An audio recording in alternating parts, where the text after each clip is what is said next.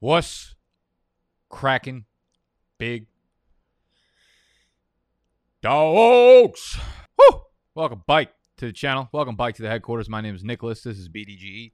Big dogs gotta eat. And the more I draft, the more trends I pick up on. There are a few running backs, a few running backs we're gonna go over in today's video that are getting drafted too high. I don't want to say they're on my official do not draft list, but where they're currently going per underdog ADP, all paid leagues. I will link that ADP down below. Way too damn high. We learn our lessons year over year. We get better at fantasy football, okay? We stunk like six years ago. I'm going to be honest with you. I don't know how any of you guys listened to me or subscribed to my channel six years ago. I was bad. And then I got a little less bad. And then I got a little, little less bad after that. And then I got still bad, but a little bit better. But I'm at the point where I've learned a lot of damn lessons, okay? Been in the game for a minute. I've learned a lot of lessons, and a lot of them are starting to come to fruition. Thus, this video is coming together. It's coming together terribly because I need to put my social media on the screen because I need you guys to follow me, right? Hey, follow me at Nick Ercolano on Instagram and on Twitter. Today we're talking about five running backs, three main running backs, and two honorable mentions that are going in that dead zone of the running back fantasy draft location, okay? Send the pin sex location. This is where the Todd Gurley's and Le'Veon Bells fell in last year, where you don't want anything to do with them. And they're very easy to spot from a distance. Maybe some of you guys can't spot them, but I can. And that's why I'm here to tell y'all. And we're going to get more into the whole dead zone of running back situation at the end of the video, talk more of a general strategy uh, standpoint, okay? But right now, we're getting into five running backs that y'all are drafting far too high in 2021 fantasy football drafts. Before we get into it, let's tuck our shirts in. Stop yelling. Let's eat.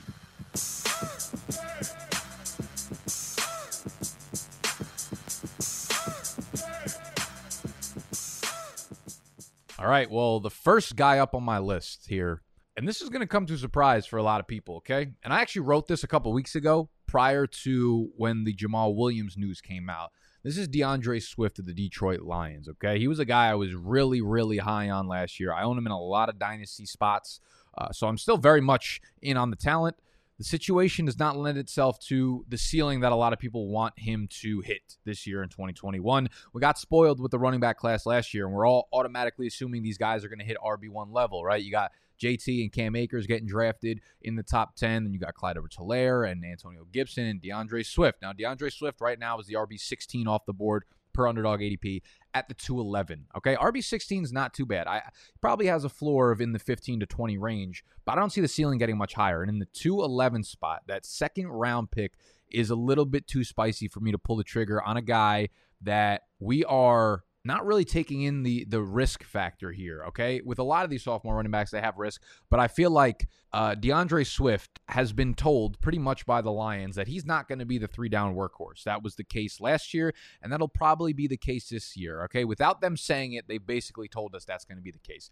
Last year, Swift played on thirty eight percent of snaps.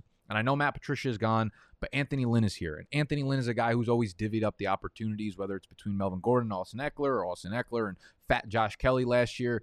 This is, I have no confidence that Anthony Lynn's going to come in and be like, okay, D'Andre Swift is going to be our three down workhorse.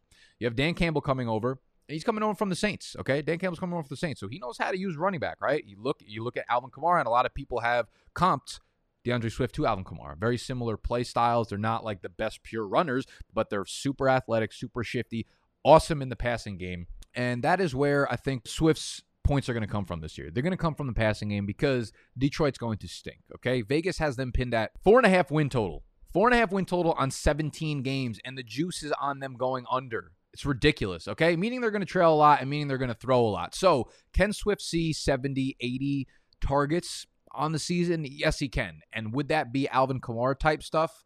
Honestly, not really, because he's routinely above 100 targets, and I don't see Swift getting above 100 targets. But it's the same vein, right? It's the same. Uh, most of your fantasy points are coming from the pass catching work.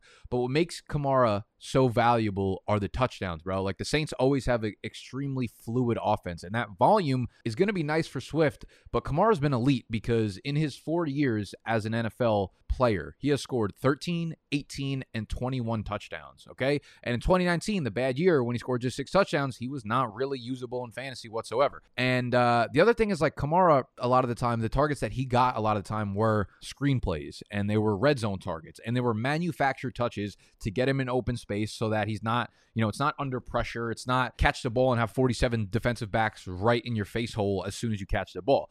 With D'Andre Swift, yes, we can project a lot of pass catching work because this team is going to be bad and trailing. You know, you're a trailing team. You're trying to throw the ball downfield. So D'Andre Swift is not going to be the first look for a guy like Jared Goff when they need to score 14 or 21 points or however much they're trailing by. So a lot of the dump offs are going to come under pressure. Uh, while there's a lot of risk involved, while there are other players closing in on the gaps on Swift. So I think, yes, raw targets are nice to see, but the targets that Kamara gets versus the targets that Swift are going to get under pressure are going to be a little bit different, okay? And the obvious elephant in the room here, while they got rid of Adrian Peterson, while they got rid of Kerryon Johnson, they signed Jamaal Williams, who will have a role immediately. And you look at, you know, basically what Anthony Lynn came in and said, referred to Jamaal Williams as a classic A back. My A backs are normally my bigger backs. They can run between the tackles, block probably a little better than the B back. They could also run the perimeter. I can leave those guys in there for all three downs. Now, they're not saying they're not saying that he's going to be a three down workhorse, right? And Lynn also labeled D'Andre Swift as a speed space back. They're complementary backs to each other, and that's going to be a problem, right? Like you have Jamaal Williams, who he's saying he could run between the tackles, so he's going to get early down work. He can block a little better, which means he's probably going to leave him on the field for third downs, which means passing work being taken away from D'Andre Swift. Okay, so that's going to be the problem. Williams is going to get a lot of empty carries, but he might get some of those goal line carries too, those fucking cream filled jelly donut type carries that we need D'Andre Swift to get, the ones by the goal line. Okay. Now, Swift is probably going to get somewhere between like 200 and 250 touches this year. But if he doesn't score a lot of touchdowns, which isn't easy to project in this offense that's going to win four games, he's going to get a pretty shitty ceiling. He's going to get a shitty ceiling with Jamaal Williams coming into town. Okay. So we are all buying into the talent of D'Andre Swift. We like him for Dynasty, we like him long term. This year, though, his ceiling, as long as Jamaal Williams is healthy, is going to be frustrating as shit. Will he have good games? Of course, he's going to have good games. He's a good player, and he's going to break off a few runs that are 60 yards or a screen pass that's 40 yards and takes it to the crib. And on those weeks, you're going to be like, fuck, I wish I had D'Andre Swift. But more often than not, we're going to get 11 carries out of D'Andre Swift. We're going to get four targets for 26 yards and shit like that. And we're going to be like, damn, I wish I didn't use my second round pick on D'Andre Swift. So as much as I liked him last year, the ADP for Swift is just too damn high. Okay. Moving on to the next running bike, who's very similar to D'Andre Swift. That's Travis Etienne, Jacksonville Jaguars first round pick this year, second first round pick, 25th overall. Going off the board, RB22 at the 410. This is the even worse pick than D'Andre Swift. We know D'Andre Swift's role in Detroit, and it's going to be an okay one. It's going to be a good enough one where if if you do pick him at the end of the second round, like he's going to be your RB2, and you know what you're getting at him. With Travis Etienne, man, we have to be realistic about the situation that this man is going into. The offense already has James Robinson, and they have a ton of like other weapons there between DJ Chark, Laviska Shenault, Marvin Jones coming in. Like, how is Etienne going to see any goal line carries there when Tim Tebow just signed and is an elite red zone weapon? How how are we going to disperse the touches for Travis Etienne when we have godlike characters on the field at all times for this Jaguar offense? When you look at draft night, when you go back to what new head coach Urban Meyer has been saying about Travis Etienne. Speaking Thursday evening, Jaguars coach Urban Meyer said he envisioned the number 25 overall pick, Travis Etienne, as his third down back behind James Robinson and Carlos Hyde. Meyer referred to Robinson and Hyde as his one two punch. We want to be top eight in the league. And with James Robinson, Hyde, and Etienne, we think we're there. Okay. So this is like really, really an issue that we're already being told what's going to happen in this offense, and we are just disregarding it. And we're saying, no, Travis Etienne is just too talented. We like him too much. We're going to disregard the fact that James Robinson, who's coming off of one of the best rookie seasons for running back ever, is just not going to play uh, a key role. Okay. And here's the thing the, the reality of the situation with Etienne is that he's a rookie and he's going to be used as a, as a weapon, not a workhorse fantasy running back. Okay. We see this every year, and we do it every year. We get super enticed by the talent of these young running backs, and we start to draft them in the fifth, sixth, seventh, eighth rounds. Okay. It was last year with D'Andre Swift, with J.K. Dobbins, with Cam Akers. The year before, it's Miles Sanders. It's all guys going into situations where they already have running backs there. They already have early down backs there, but we're so enticed by the talent that we say that that doesn't matter and the talent will win out and they'll get the workhorse touches. We see it every year. Those guys, while at the end of the year, yeah, it might have been nice to have Cam Akers on your roster. It was horrible rostering him for the first 10 to 12 weeks, right? They're not worth fourth round picks in fantasy where Travis Etienne is going. If you told me Travis Etienne was an RB1, he was like the RB11 over the last six weeks of the season, that does not warrant fourth round draft capital for a guy like Travis Etienne. We we got to stop learning the same lessons year over year over year with these exciting pass catching rookie running backs, okay? They're going into a role where we already know there's competition there. Urban Meyer compared him to Percy Harvin, right? and he said he wished Kadarius Toney fell to him at 25. Another weapon, okay? He loves weapons. He loves weapons. He doesn't run a real fucking offense. Weapons are not good for fantasy football. Workhorse running backs are on Twitter. Jared Smola kind of recap for us nicely, simply put. Meyer has mentioned Percy Harvin. I'm, I'm reading off the last bullet because I kind of covered all the other ones already. Meyer has mentioned Percy Harvin, Parris Campbell, and Curtis Samuel, three guys he coached in college when discussing Etienne's role. Harvin averaged 3.7 catches and 5.4 carries per game. Campbell, 3.3 catches and 0.5 carries per game. Samuel, 2.7 catches and 4.3 carries per game. Okay? Like when we start the season and Etienne starts off getting 10 touches a game, people are going to act surprised. People are going to be like, what is Urban Meyer doing? It's like he's doing exactly what he fucking told us he was going to do. Good Lord. Sorry. You already know how good James Robinson is. And I get it. It's a different coaching staff. They have no allegiance to James Robinson. Doesn't matter. The best players are going to play. And I'm not saying that James Robinson is better than Etienne, but he might be better on early downs. He might be better at the goal line. It's going to be a timeshare for sure. And we're going to be drafting a rookie running back in an unknown timeshare in the fourth round. Like, I am good, man. Etienne will probably get eight to 10 carries a game, three to five targets per game and it's not terrible, but there's not really any. Up- it's like D'Andre Swift situation, but worse. There's just not real upside. And who knows? He might get 15% of the goal line carries there in Jacksonville with Robinson and even Carlos Hyde taking fucking five goal line carries on the year. That could be big. And that's not to mention Trevor Lawrence, who's really good on the ground. I don't think we understand just how good he is on the ground. He's super athletic.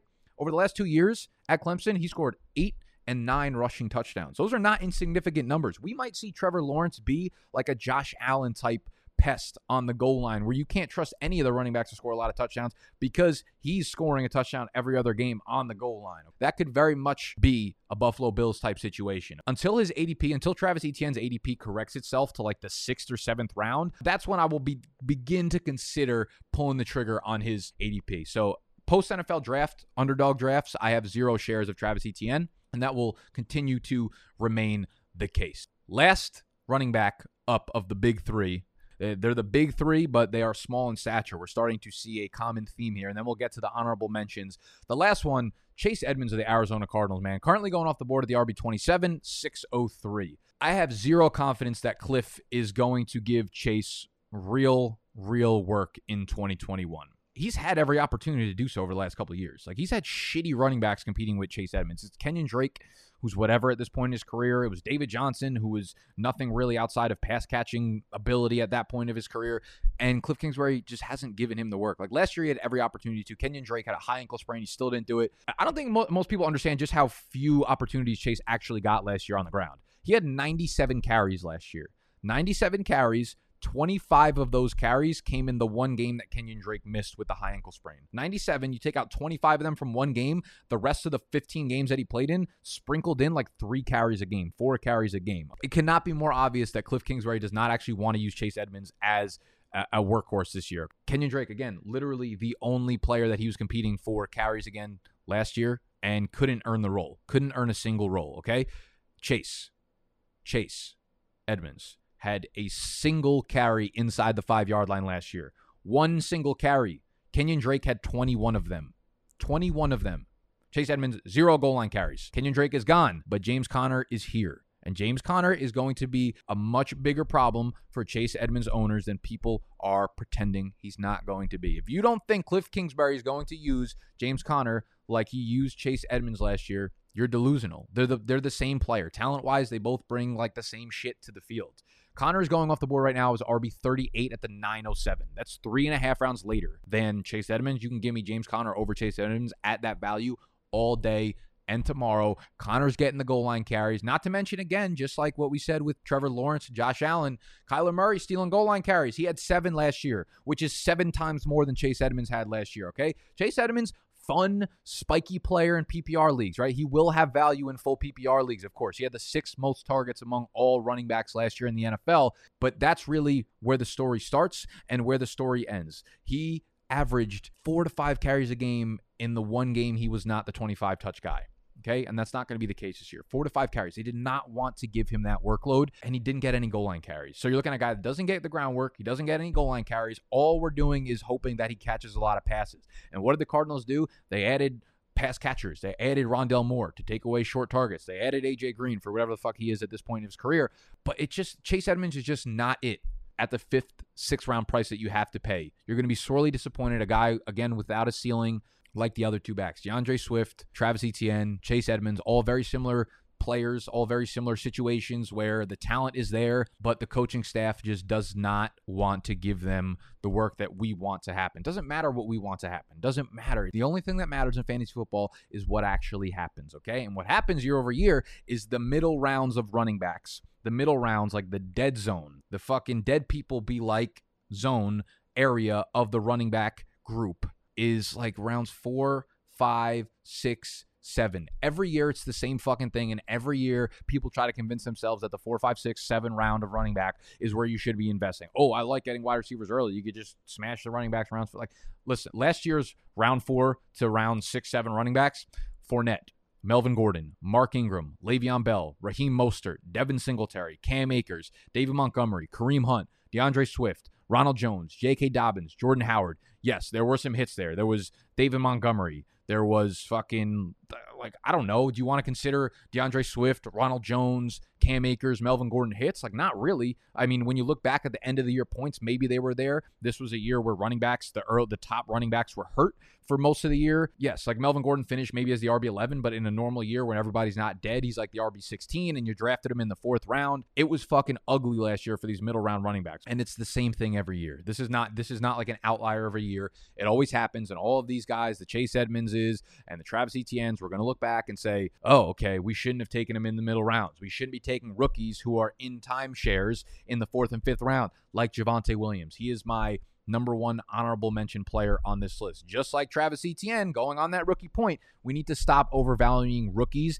in seasonal drafts that don't go into a workhorse situation. Yes, you could look at Najee Harris and you're like, I like the situation because he's got no one to compete against. Najee Harris makes a ton of sense early in draft. Josh Jacobs, who went into Oakland, had no one to compete against, makes sense. But when we're forcing our way, when we're forcing ourselves to believe that talent will win over, when it's not actually just handed to them an opportunity as a workhorse, that's the mindset we got to change here, okay? Because Javonte Williams is going to compete with Melvin Gordon, and Melvin Gordon is whatever he is at this point in his career, but he's a very usable running back in the NFL, and he's very much going to have a role. Maybe by week 10, Javonte Williams takes over as the starter, and he's the one getting 18 plus touches a game. But by week 10, after you invested a fifth round pick in seasonal drafts into Javonte Williams, who we hope becomes something, we hope Drew Lock can lead this offense. That's crazy to me. So Javonte Williams in the fifth round is a problem. The other guy who I'm kind of torn on and the second honorable mention of this list is Myles Gaskin. Right now at the running back 24, 49th pick overall. I know the system and the offense is ripe for somebody to produce, but Gaskin just seems like the most obvious guy that we're going to look back on a year from now and be like, why the fuck did I draft Myles Gaskin in the fourth round, right? Easy dead zone running back spot, easy situation where anything can come from it. They have no allegiance to him, right? I had so much Myles Gaskin pre NFL draft, eighth, ninth round ADP Myles Gaskin on Underdog. If you want to come draft with me, underdogfantasy.com. Link for the app will be down below. I can't do it anymore. I will be getting no Myles Gaskin in the fourth round. It's I can't sit here and say at the end of 2021, at, when this fantasy football season is over, we're gonna look back and be like, yeah, Myles Gaskin was a workhorse for the full year. Like I just I just have such a hard time believing in that. I know that like a lot of people are going to like Gaskin. He did a lot of good for your teams last year, but the Dolphins again, like would you be surprised if the season started and it was a committee with Gaskin and Salvon Ahmed? I wouldn't be surprised if they signed a veteran tomorrow to be in this backfield. Like, it wouldn't surprise me at all. So, Myles Gaskin is a guy I'm treading very lightly on. Unless his ADP starts to fall a little bit further, I just have zero, zero, zero faith that he remains like the starter for the entirety of thy year. That's that. Those are five running backs I think are going far, far too high in underdog drafts right now. Again, if you want to draft with me, if you want to go see these ADPs, the link for the app is the first thing in the description down below. You download it and they're giving away 25 free dollars to whoever deposits right now indefinitely. So if you throw $10 on there and you use the promo code BDGE while you're doing it, you're getting $25 on top of that. You could see the ADP on there. You could do basically 10 best ball drafts with the $25 that they're giving to you, and boom, you could avoid Myles Gaskin. Okay. You could do what we're doing here and we're going to win money and we're going to fucking diversify the revenue by diversifying the running backs that people like way too much this year. Drop some comments down below. Let me know the running backs you guys are avoiding this year based on ADP. Like, I like Mike Davis a lot more than I like Travis Etienne or Myles Gaskin at the end of the fourth round. Give me all the Mike Davis there because there's nothing there to actually compete with. And I trust that they will, I, I, trust that his floor is really, really high, regardless of even if he's in like a 55 45 time split. Um, but let me know who you guys do not like this year for fantasy football at the running back position. We'll do the same thing next week at the wide receiver position and we'll keep diversifying the content. Let me know what you guys want to see content wise going forward. And uh, and that's all I got for you today. So hit the thumbs up button, subscribe to the channel if you're new, and I will see y'all tomorrow on Fade Thy Public. We bike, baby.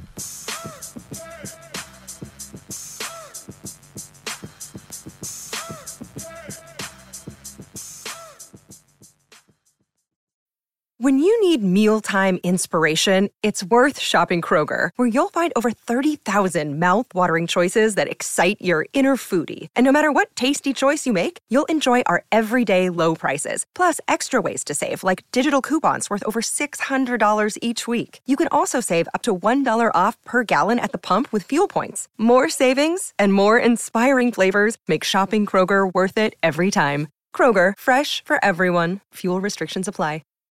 Save big on your Memorial Day barbecue, all in the Kroger app. Get half gallons of delicious Kroger milk for 129 each, then get flavorful Tyson natural boneless chicken breasts for 249 a pound, all with your card and a digital coupon. Shop these deals at your local Kroger today or tap the screen now to download the Kroger app to save big today. Kroger, fresh for everyone. Prices and product availability subject to change. Restrictions apply. See site for details.